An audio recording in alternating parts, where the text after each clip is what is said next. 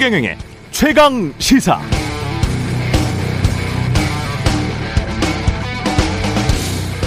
네, 어제도 그런 기사가 나오던데요. 서울 집값 규제 완화 기대 보합 상승 전환. 대통령 선거 끝나자마자 계속 이런 류의 기사들이 나오고 있습니다. 인수위나 경제부총리 후보, 국토교통부 장관 후보는 계속 지금 상황에서 섣불리 규제 완화 빨리 해서 시장에 잘못된 신호 주면 안 된다. 지금 또 집값 상승하면 안 된다. 이렇게 말하고 있는데요. 그런데도 경제신문들을 비롯한 일부 언론들, 일부가 아니고 상당수의 언론들이죠. 왜 계속 시장의 기대감을 말할까요? 새 정부의 정책이 아마도 그렇게 규제 완화로 흐르면 집값이 오르고 또 그렇게 되길 시장이 바라고 있다.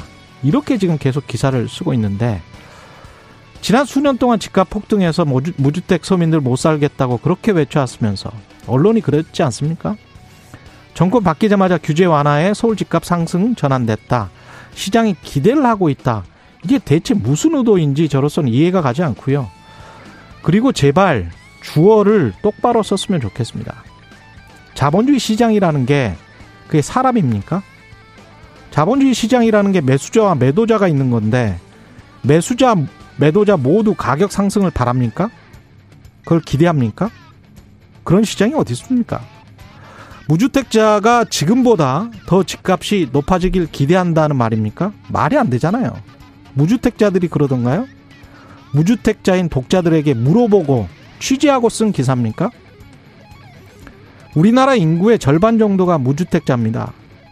유주택자도 85%가 1가구 1주택이에요. 그럼 집값 계속 올라서 좋은 사람들이 대체 누굽니까?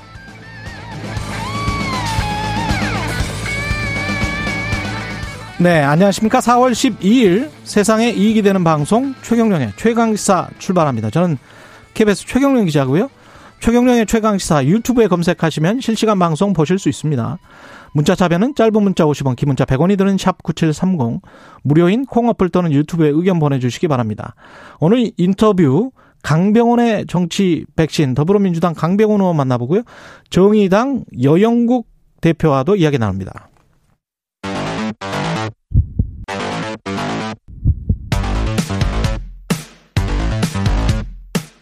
오늘 아침 가장 뜨거운 뉴스 뉴스 언박싱 네 뉴스 unboxing 시작합니다. 민동기 기자 김민아 시사평론가 나와 있습니다. 안녕하십니까? 안녕하십니까? 예 수사 기소권 분리 이른바 검수 완박 때문에 어제 전국 검사장 회의했고요. 김오수 검찰총장이 검찰 수사 기능이 폐지가 된다면 검찰총장이 직무를 수행할 아무런 의미가 없다. 직에 연연하지 않겠다 이런 얘기를 했습니다. 더불어민주당이 추진하는 검찰 수사권 기소권 완전 분리 방침에 사퇴를 하겠다 뭐 이런 의사를 밝힌 건데요. 아, 김호수 총장 얘기는 몇 가지로 나눠보면 이렇습니다. 첫 번째는 국민적인 공감대를 바탕으로 충분한 논의를 거쳐야 할 필요가 있다 이런 점이고요. 또 하나는 아, 지금은 검찰 수사 기소권 분리보다는 지난해부터 적용돼서 시행 중인 검경 수사권 조정 안착이 우선이다 이런 얘기를 했습니다. 에, 어제 검사장들은 국회 형사사법제도 개선 특위 구성을 제안을 했거든요. 어, 일단 김후곤 대구지검장이 이 검사장 회의 끝나고 나서 브리핑을 가졌는데 국회 입법권에 대한 집단 반발로 비춰지는 부분은 좀 죄송하지만 적정한 의견 제시는 필요하다고 본다 이렇게 얘기를 했습니다. 아, 다만 자신들이 반성할 부분이 없다는 게 아니라 수사권이 없어지는데 중립성과 공정성을 논의할 단계는 아니라는 게 검사장들의 설명이다. 이런 점을 강조를 했습니다. 검찰 조직은 재밌는 조직이에요. 이거를 자기들끼리 회의를 한 거 아닙니까? 네. 지검장들이 모여서 음. 예를 들면 어느 부처에서 뭐 실국장단 회의 이런 걸 했다고 해서 장관의 모두 발언을 뭐 이렇게 생중계하듯이 이렇게 뭐 공개를 하고 그 자리에서 어떤 얘기들이 나왔는지 이렇게 다들 나와가지고 음. 뭐 자신들의 의견을 이렇게 예? 각 국장들이 막 얘기를 하느냐 그렇지 않죠. 그러니까 이거 지금 예를 들면은 어 이런 지검장 회의를 했는데 검찰총장의 모두 발언을 공개한 것 자체가 이례적이라는 거거든요. 언론의 보도 내용은. 음. 그리고 이 내용이 어쨌든 예를 들면 민주당이 지금 오늘 의원총회를 거쳐갖고 당론 확정을 할 것인데 아직 뭐 이 법안을 구체적인 내용을 뭘 가지고 추진할 건지를 정한 정한 바도 없고 물론 이제 검수 완박은 하는데 그러니까 대안이 뭔지에 대해서 정한 바도 없고 결정한 바도 없는데 이미 이제 기정사실화 해가지고 이렇게 이 집단적으로 반발을 하고 있는 거에 대해서는 상당히 희한한 일이다 이렇게 생각이 되고 대한민국에서 검찰 조직만이 가능하다는 얘기도 있습니다. 아, 그러니까요. 네. 그러니까 이거 그래서 대부분의 언론이 대부분의 언론이 그 보수 보수건 뭐건 가릴 것 없이 대부분의 신문들이 사설이나 이런 걸 통해서 검찰의 이런 방식에 대해서는 비판을 하고 있습니다. 그래서 검찰이 이러면 이럴수록 예를 민주당도 그렇고 이 부분에 대해서 물러날 테러가 없어져요. 사실 정치적으로 따지면. 그래서 오히려 이런 태도가 하라는 거 아니냐. 이런 방향으로 계속 민주당이랄지 검수한박을 주장하시는 분들이 이쪽 방향으로 이제 가도록 몰고 몰고 있는 거 아니냐 이런 얘기까지 나올 정도거든요. 이게 좋은 일인지를 한번 생각해 볼 필요가 있습니다. 이 참 여러 가지 생각이 드는데 검찰이 저 준사법부라고 스스로는 말은 하지만 우리나라 헌법 체계상 보면 행정부 안에 있는 조직이고 네. 그리고 우리나라의 사법부라는 건 사실은 법원밖에 없는 거잖아요. 그렇죠. 그러니까 가령 입법부가 삼권 분리 원칙이 그리고 서로가 견제와 균형을 한다는 게 우리 헌법의 원칙이니까 헌법만 가지고 이야기를 한다면 행정부 안에 있는 거를 어떻게 이제 일종의 정부조직법 비슷한 거 아니겠습니까? 그것의 권한과 기능을 입법부에서 어떻게 하겠다라는 거잖아요. 근데 그 행정부 안에 있는 게 반발을 해가지고 당신들 그렇게 하면 안 돼. 라고 그, 그 권한을 그러면 없애겠다는 게 아니고 중수청이나 경찰한테 주겠다는 거잖아요. 그러면 그거는 그냥 그렇게 그게 맞나? 뭐, 뭐 검찰 말이 또 일리가 있는 부분들이 있어요. 그렇게 해서 뭐 수사가 잘 안 될 것이다. 초기에는 분명히 안 될 것 같아요. 검찰 말대로. 근데 그게 검찰이 본인들이 주장하는 것처럼 이게 무슨 아주 뭐 경천 동지할 일인지 이렇게 큰 일인지 그건 모르겠어요. 가령 이제 사법부 법관들의 어떤 권력이나 권한을 입법부가 뭐 제한해 버리겠다. 이거는 큰 문제죠. 이거는 그렇죠. 말도 안 되는 문제지만 행정부처에 내에 있는 거를 입법부가 한다는데 그게 국민들한테 위임받은 권력인데 입법부에 그게 안 된다. 행정부의 일개 부처가 그러면 이제 합리적으로 왜 안 되는지 제시를 해야 되잖아요. 그 내용들을. 그러면 그 안에 있는 내용들이 가령 국민들은 그 생각할 거 아니에요. 본인들 99만 원 세트 먹은 거를 당신들이 제대로 처리했어? 수사했어? 김학의 얼굴 동영상에 닮은 그 법무부 차관 얼굴 닮은 사람 찾아냈어? 이렇게 이야기할 거 아니에요. 그러면 그리고 앞으로 산 권력에 관해서 살아있는 권력에 관해서 윤, 윤석열 당선인의 친인척, 일가족 관련해서 제대로 수사하고 있고 할 거야? 라고 물어보는 거예요. 거기에 관한 답변을 제대로 먼저 해야 된다고 봐요, 저는. 그러니까 검찰 수사권 폐지에 음. 대한 찬반 논란은 저는 있을 수 있다라고 보는데. 아니, 충분히 그건 행정적이고 네. 시, 실용적인 면이니까요. 다만 예. 검찰도 한번 생각해 봐야 할 음. 대목이 이런 식으로 어, 어 여론전에 대응을 하고 언론이 주목해서 기사를 써주고 어제 어, 다른 분하고 얘기를 하는데 그분은 이런 얘기를 하더라고요. 박근혜 정부 때 해경 해체한다고 그러지 않았습니까? 그때 만약에 해경 간부들이 모여가지고 우린 해경 해체 반대한다, 뭐 만약에 그랬다라고 한다면 그게 지금 언론으로부터 얼마나 융단 폭격을 받았을까? 적절한 뭐 완전히 동 동등한 그런 예는 아니지만 아니 거의 비슷하죠. 그 정도로 검찰이 지금 굉장히 이례적이고 특별 대접을 받고 있는 건 분명한 것 같다 이런 얘기를 많이 하시더라고요. 그러니까 저는 의견은 낼 수 있다고 봐요 검찰이 음. 의견을 잘 정리해가지고 모여서 아 그거야 낼 수 있죠. 네, 네, 그래서 입법부의 의견을 전달한다든지 이럴 수 있는데 이 무력시위 아닙니까 쉽게 얘기하면은 음. 지검장들이 회의를 하는데 왜 그거를 전 언론 일면에다가 지검장들이 회의를 해가지고 이렇게들 얘기를 합니다 막 이렇게 해가지고 그렇게 해야 되는가 상당히 의문입니다. 검찰이 가지고 있는 무소불위의 기소권, 기소 독점권과 그리고 수사까지 같이 해서 그리고 정관 같은 경우도 있지 않습니까? 네. 검사들이 왜 이렇게 많이 정관을 가서 그 사실은 수사 기소권을 독점을 하고 본인들이 다 가지고 있기 때문에 그 안에서 짬짬이로 어떤 일이 벌어졌는지 우리가 알 수가 없잖아요.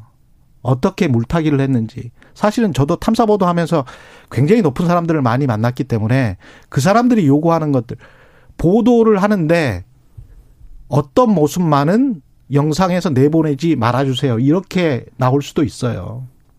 근데 그게 그래 실제로 그렇게 나온 거를 제가 이야기를 음. 하는 건데요. 그게 어떤 바터의 조건이 될 수도 있습니다. 그러니까 밖에서는 전혀 생각하지 못하는 어떤 서로 간의 거래가 있을 수가 있고 그 거래를 통해서 향후에 10년 후나 20년 후에 삼성이나 삼성이 알고 있는 또는 현대나 현대가 알고 있는 서로 간의 밀착되게 있는 그런 법무법인에서 일하면서 또 다른 사건도 수임하고 뭐 거기에 직접 들어가서 뭐 사장으로 있을 수도 있고 뭐 이런 것들이죠. 이런 것들이 굉장히 염려가 되는 그런 구조고 그런 관행이었잖아요, 사실은.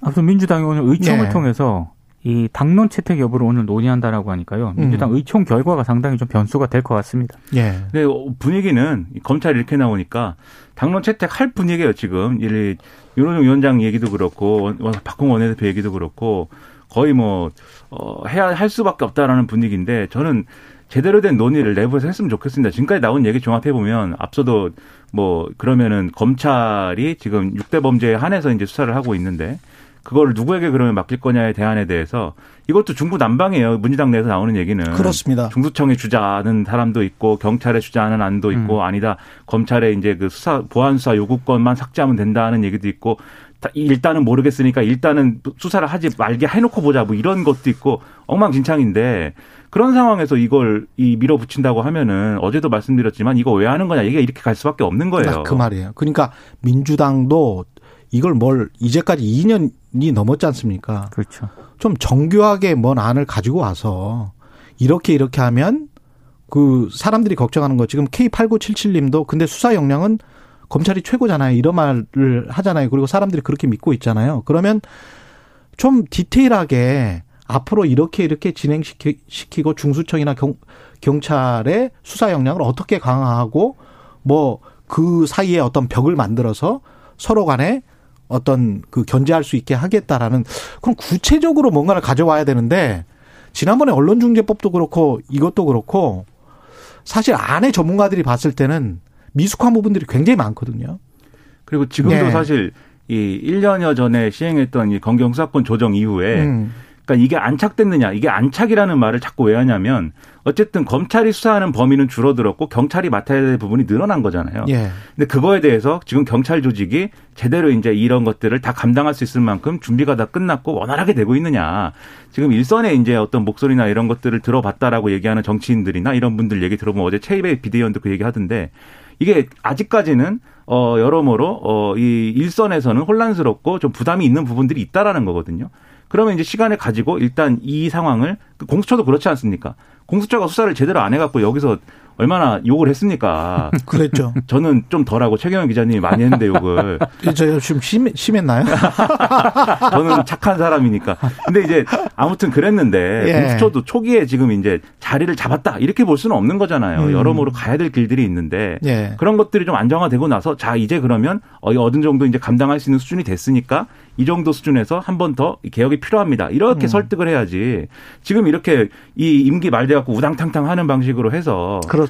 왜 하느냐라는 얘기밖에 안 나오는 그 거거든요. 그러면 또참 일리가 있어요. 그러니까 좀 뭔가 구체적으로 실체가 보이는 미, 미래 그 그런 어떤 개혁안을 제시해 줬으면 좋겠어요. 그러니까 사람들의 감정을 먹고 사는 그걸로 어떻게 순환을 해보려고 하는 개혁안 그거는 이제까지 분명히 실패를 했고 그런 실패에 대한 뭐랄까요 책임을 물은 게 지난 선거 두 번이었다고 저는 생각을 하거든요. 그러면 개혁을 하려면 하려면 정말 똑바로 하고 디테일하게 정말 악마는 디테일에 숨어 있다고 하잖아요. 그렇죠. 음. 꼼꼼하게 해서 뭘 성공을 시키는 그런 모습을 민주당은 보여주지 않으면 이번에도 정치적으로 지금 국민의힘은 그렇게 비판하고 있지 않습니까? 뭐 정치적인 이유 때문에 지금 막 이런 걸 하려고 하는 거 아니야? 이렇게 이야기하잖아요. 권성동 어제 신임 원내대표는 네. 대선 불복이라고까지 얘기했습니다. 그렇죠. 그럼 그런 음 그런 뭐랄까요? 그런 의심을 사지 않으려면 훨씬 더 잘해야 될 것 같은데 똑같은 안을 가지고 나오면 설득하기 힘들죠. 그렇습니다. 예. 이태규 인수위원은 근데 왜 갑자기 사퇴했습니까? 이태규 국민의당. 아, 그것 때문에 언론들이 여러 해석을 내놓고 있습니다. 예. 일단 본인이 밝힌 내용을 보면은요.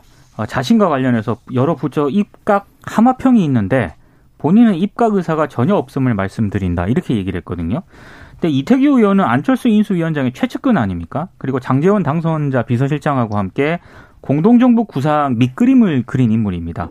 아, 그리고 최근까지 1차 그 장관 후보 인선을 발표할 때까지 뭐 행정안전부라든가 통일부 후보로 꾸준히 거론이 됐던 인물이기도 한데 아, 그래서 언론들의 해석은 내부 불협화음 때문에 인수위원직을 사퇴한 것 아니냐라는 해석을 하고 있습니다. 특히 윤석열 정부의 장관 후보자 인선 직후에 인수위원직 사퇴를 발표를 했거든요. 그러니까 아무래도 입각 문제와 관련한 불만이 표출이 된 것이다. 실제로 뭐 어, 일부 언론들의 보도를 보면은 상당히 행정안전부 장관의 본인도 의지가 있었다. 뭐 이런 식으로 보도가 되고 있거든요. 음. 어, 근데 결과는 좀 다른 쪽으로 나왔고 그리고 2차 내각 인선에서도 국민의당이라든가 안철수 위원장이 추천한 인사들이 반영이 안 될 가능성이 큰 것으로 일단 보면서 그래서 이제 사퇴 쪽으로 가닥을 잡았다라는 그런 어떤 분석이 좀 많은 것 같은데요. 일단 장재원 당선자 비서실장은 어, 두 사람의 신뢰는 변치 않고 있다고 생각을 한다라고 하면서 확대 해석은 경계를 하고 있는 상황입니다. 그 장재원 비서실장이 인사 문제는 아닌 걸로 생각한다라고 얘기를 했습니다. 뒤집어 말하면은 인사 문제를 다들 보고 있다는 거죠. 네, 그거에 대해서 얘기를 하는 건데. 음. 그래서 이 행간을 보도들의 행간을 읽어보면 결국은 이런 얘기인 것 같아요. 이태규 의원도 그렇고 어 좀 이렇게 안철수 대표를 중심으로 한 일종의 공동 정부의 어떤 그러한 정신을 제대로 살리기 위해서는 제대로 된 어떤 이런 내각의 어떤 배분이 필요한데 예를 들면 이태규 의원이 행정안전부 장관을 한다라고 했을 때는 본인이 이제 할 수 있는 역할이다라고 생각을 하는데 앞서 말씀하신 통일부 장관이라든가 이런 것들은 본인의 이제 영역도 아닐 뿐더러 제대로 할 수 있는 어떤 역할이라고 생각을 안 한다는 음. 거거든요. 그러니까 어 일종의 이제 그냥 생색내기 정도의 나눠 먹기 뭐 이런 수준의 어, 그런 배분으로는 이제 공동 정부라고 볼 수가 없다라는 생각을 하고 있는 게 아니냐 싶은 부분이 있고 말씀하신 대로 1차 이제 내각 인선 발표한 것 내용에 안철수 이 인수위원장이 추천한 인사가 없는 거 아니냐 이런 얘기가 나온 데다가 만약에 추천한 인사가 내각에 들어간다라고 하면은 지금 이제 수석 대변인 맡고 있는 신용현 의원이라든지 그렇죠. 그다음에 안철수계 인사다라고 하는 최연숙 의원 정도가 있다라고 이 언론은 보도를 하는데 신용현 의원은 과학자 출신이고 그다음에 과기부 장관 후보자로 좀 물망에 올랐었죠. 그렇죠. 그렇죠. 예. 최연숙 의원은 간호사 출신이다. 음. 그래서 보건복지부 장관, 과학기술정보통신부 장관 등이 거론할 수 있는 대상인데 음. 이미 이건 1차 내각 인선에 포함돼 버렸잖아요. 끝났고. 그러니까 그렇죠. 2차 내각 인선에는 그러면 안철수 위원장이 추천한 인사 없는 거 아니냐. 음. 이런 상황에서 안철수 이 위원장 쪽에 불만이 이런 식으로 반영된 거 아니냐라는 해석이 나오는 건데요. 근데 오늘 안철수 위원장이 아마 이거 입장 표명을 할 것으로 예상이 돼서 실제로 어떤 얘기를 하는지는 봐야 될 것 같고 이 상황이 국민의힘과 국민의당의 합당에도 일부 영향을 미치지 않겠느냐 이런 어. 얘기도 나오고 있습니다. 예. 장관 후보자들 관련해서는 의혹들이 좀 있나 봅니다. 이창양 산업통상자원부 장관 후보자 같은 경우에는요. 지난달 17일 인수위 경제 2분과 간사로 선임이 됐거든요. 근데 6일 만인 지난달 23일 LG 디스플레이 정기주주 총회에서 사외이사로 재선임이 됐다라고 합니다. 일단 본인은 사외이사 퇴임 절차를 밟고 있다 이렇게 해명을 했는데 아무래도 이해충돌 소지가 좀 있는 것 아니냐라는 지적이 나오고 있고요. 특히 이창양 후보자는 SK 하이닉스와 같은 기업에서 13년간 사외이사로 있으면서 8억 정도의 보수를 또 받기도 해서 이 부분이 좀 논란이 좀 제기가 될 것 같고 역시 박보균 문체부 장관 후보자도 지난해 3월부터 신세계 인터내셔널의 사회이사 겸 감사위원 위원장으로 또 재직을 하고 있었다라고 어, 해요. 예. 이 감사위원 1인당 연간 평균 보수액이 6,200만 원이거든요. 그렇군요. 물론 이게 무슨 법적 제재 대상은 아닙니다만 음. 역시 좀 적절한 어떤 그런 온당한 처신이었냐. 지금 음, 이해 충돌 소지가 좀 있는 것 아니냐. 이런 좀 우려가 나오고 있고요. 어, 그리고 정호영 복지부 장관 후보자 같은 경우에는 어, 과거 2012년 10월 29일자 매일신문에 기고한 칼럼이 지금 뒤늦게 문제가 되고 있는데 암 치료 특효약은 결혼이다. 그리고 결혼과 출산이 애국의 방법이다. 어, 만일 셋 이상 다산까지 한다면 위인으로 대접받아야 한다. 어, 칼럼에서 이런 주장을 펼쳤고요. 특히 결혼과 출산이 암 사망 위험을 낮춘다 이렇게 주장을 해서 이게 지금 적절한 어떤 칼럼이었냐 이게 뒤늦게 논란이 되고 있는데 어제 해명 자료를 냈더라고요. 보니까 10년 전에 외과 교수로서 저출산 현상에 대한 안타까운 마음으로 다양한 의견 가운데 하나로 개진했던 것이다. 이렇게 해명을 하고 있습니다. 음. 저는 가끔 그런 생각도 합니다. 결혼과 출산은 사람을 더 힘들게 할 수도 있다. 이런 사회에서는. 그런 생각도 하는데 어떻게 이게 암 치료의 특효약인지 모르겠는데 그 전반적으로 보면은 크게 두 가지 줄기에 이제 어떤 문제 제기를 할 수 있는 그런 흐름들이 잡히는 것 같아요. 애초에 이제 예, 1차 내각 이 구성을 얘기를 했을 때 이 후보자들을 얘기를 했을 때 일각에서 민주당 일각에서 나온 얘기가 컨셉이 뭐냐. 그렇죠. 이게 뭐 이 이거 뭔가 이제 시사하는 바가 뭐냐. 이게 없다. 방향이 없다. 이런 비판이 나왔는데 이게 이해 충돌 문제가 여러 후보자들에 음. 걸쳐서 아마 문제 제기의 대상이 될 것 같고요. 그게 이제 유효한 문제 제기든 아니든 간에 이해 충돌 문제가 상당히 중심에 놓일 것 같고 그 다음에 지금 출산이나 결혼에 대한 인식 이게 이제 여가부 폐지와 맞물려 가지고 상당히 뜨거운 쟁점이 될것 그렇죠. 같은 게 지금 말씀하신 이 의혹 중에 예. 네, 출산 기피 부담금이랄지 그다음에 결혼과 출산 애국이랄지 이런 것들은 출산 기피 부담금은 이창량 그렇죠. 네. 이런 것들은 전형적으로 어떤 이 여성의 사회 활동이라든지 이 사회적 기여나 이런 것들을 애를 낳고 키우는 것이라고 하는 그리고 이 출산이라고 하는 저출산의 어떤 문제라고 하는 것은 어떤 이 인력의 문제, 어떤 숫자의 문제 이런 것으로 국한해 가지고 판단하고 그것에 대안을 마련하고자 하는 이런 대안으로 비춰지기 때문에 이 부분 상당히 이제 인사청문회 큰 쟁점이 될 것 같습니다. 어, 좀 좋게 이야기하면 고전적인, 뭐, 요즘식으로 이야기를 하면 꼰대스러운, 뭐, 이런 생각을 가지고 있는 거죠. 아저씨네가 예. 이게 아저씨네가, 이 아저씨들의 어떤 이 세계관이지. 예. 이거는 부당합니다, 좀, 뭔가. 네. 예. 그리고 이제 제가 또 짚고 싶은 게 지금 이창양 산자부 장관 후보자도 마찬가지고 박보균 이게 신세계 인터내셔널 사회이사를 했잖아요. 네. 이게 중앙일보 삼성이라고 치면은 그 다 반개 또는 직계 조직 들이었던 거 아닙니까? 그러니까 중앙그룹하고 그렇죠? 삼성하고는 또 특수한 관계니까 특수한 관계였고. 네. 근데 과거에 제가 그 금융위 쪽 하여간 어떻게 어떻게 해서 알아낸 우리나라 코스피 코스닥에 있는 사회이사들의 명단을 다 받아서 한 3, 4년 된 것 같은데 그 한번 분석을 한 적이 있어요. 근데 현직 언론인들이 꽤 많아요. 음. 꽤 아, 많고 현직이 예, 네. 현직 많고 대부분은 경제부장을 다 했던 사람들이 꽤 있고요. 이렇게 음. 이제 논소리원 출신들도 꽤 있고 그 다음에 이제 이 검사나 판사 출신이랄지 이렇게 산자부 관료 출신이잖아요. 이창양 네. 산업자원부 네. 장관도 그런 사람들 많고 그러니까 이게 그 거대한 구조가 있는 거예요, 사실은. 음. 그 뒤에서 거대한 구조가 있고 사회이사가 저는 한 4, 5천만 원 정도인 줄 알았는데 많이 올랐네, 그동안에 월급이. 저로서는 알 수 없는 세계입니다. 예, 한 8천만 원, 1억 정도 이제 받는 것 같은데. 어, 많이 올랐더라고요. 그거 진짜. 서너 개씩 하는 분들도 있습니다. 야. 아, 그런 서너 개씩 하는 분들도 있어요. 네. 그러니 말이에요. 옛날에 음. 무슨 뭐 브로커한테 언론인들이 보낸 문자 뭐 이런 것들이 공개되고 이게 뭐. 다 합법이에요. 네, 그런 예. 것들을 보면은 음. 우리가 모르는 세계가 너무 큰 것 같고 거기서는 적도 아군도 없는 것 같습니다. 근데 이렇게 말하고 또 본인들은 이해 상충에 관해서 열심히 글을 쓴단 말이죠. 음. 그렇죠. 이게 뭔지 모르겠어요. 다들 돈을 참 잘 버시는 것 같습니다. 소외감을 느낍니다. 사회이사는커녕 저는 논외입니다. 논외. 예. 마지막으로 경기도가 김혜경 씨 그 법인카드 유용 관련해서 감사 결과를 발표했습니다. 액수가 이제 사, 업무 추진비 사적 사용이 의심되는 액수가 수백만 원에 달한다는 감사 결과를 내놨는데요. 예. 어, 도청 법인카드로 업무 추진비를 사적으로 사용한 것으로 의심되는 내역이 최소 수십 건, 액수는 수백만 원에 이른다. 그러니까 왜 이게 구체적인 액수와 액수라든가 이런 걸 안 밝혔냐면 아, 감사 관련 규정도 있고요. 지금 검찰 고발 등을 이유로 내세웠는데 언론들은 대략 한 건수는 7, 80건, 액수는 7, 800만 원 정도에 달한다. 이렇게 보도를 하고 있습니다. 아, 특히 이제 결제 사유라든가 이런 걸 보면은 업무 추진비를 지출한 실국이 소관하는 지역 상생 및 광역 행정 등 도정 업무 협의 관련 간담회 경비 이런 게 많았다라고 하고요.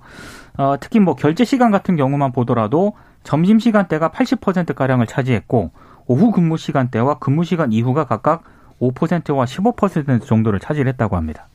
그러니까 이게 지금 이 횡령의 지금 주체가 일단은 지금 배모 씨라고 하는 거잖아요. 경기도 그렇죠. 감사 결과는. 그렇죠. 근데 그거는 이제 사용이 그렇게 된 거고 여기도 보면은 이 배모 씨가 김혜경 씨에게 제공 목적으로 한 음식물 포장 등에 어쨌든 들어간 비용이 얼마다라는 게 이제 규정이 돼 있기 때문에 결국은 음. 이제 김혜경 씨와 관련된 어떤 어, 조사나 수사를 할 수밖에 없는 건데 일단 이 내용과 관련돼서는 경기도가 수사 의뢰를 해가지고 경찰에서 수사를 지금 하고 있는 상황입니다. 음. 감사 결과와 함께 그그 수사 결과를 놓고 보면 아마도 어느 정도는 네. 네. 어느 정도는 어떤 사건인지를 볼 수 있을 것 같습니다. 뭐 소식이 나오면 전해드리겠습니다. 뉴스 unboxing 민동기 기자 김민아 평론가였습니다. 고맙습니다. 고맙습니다. KBS 일라디오 최경영의 최강시사 듣고 계신 지금 시각 7시 45분입니다.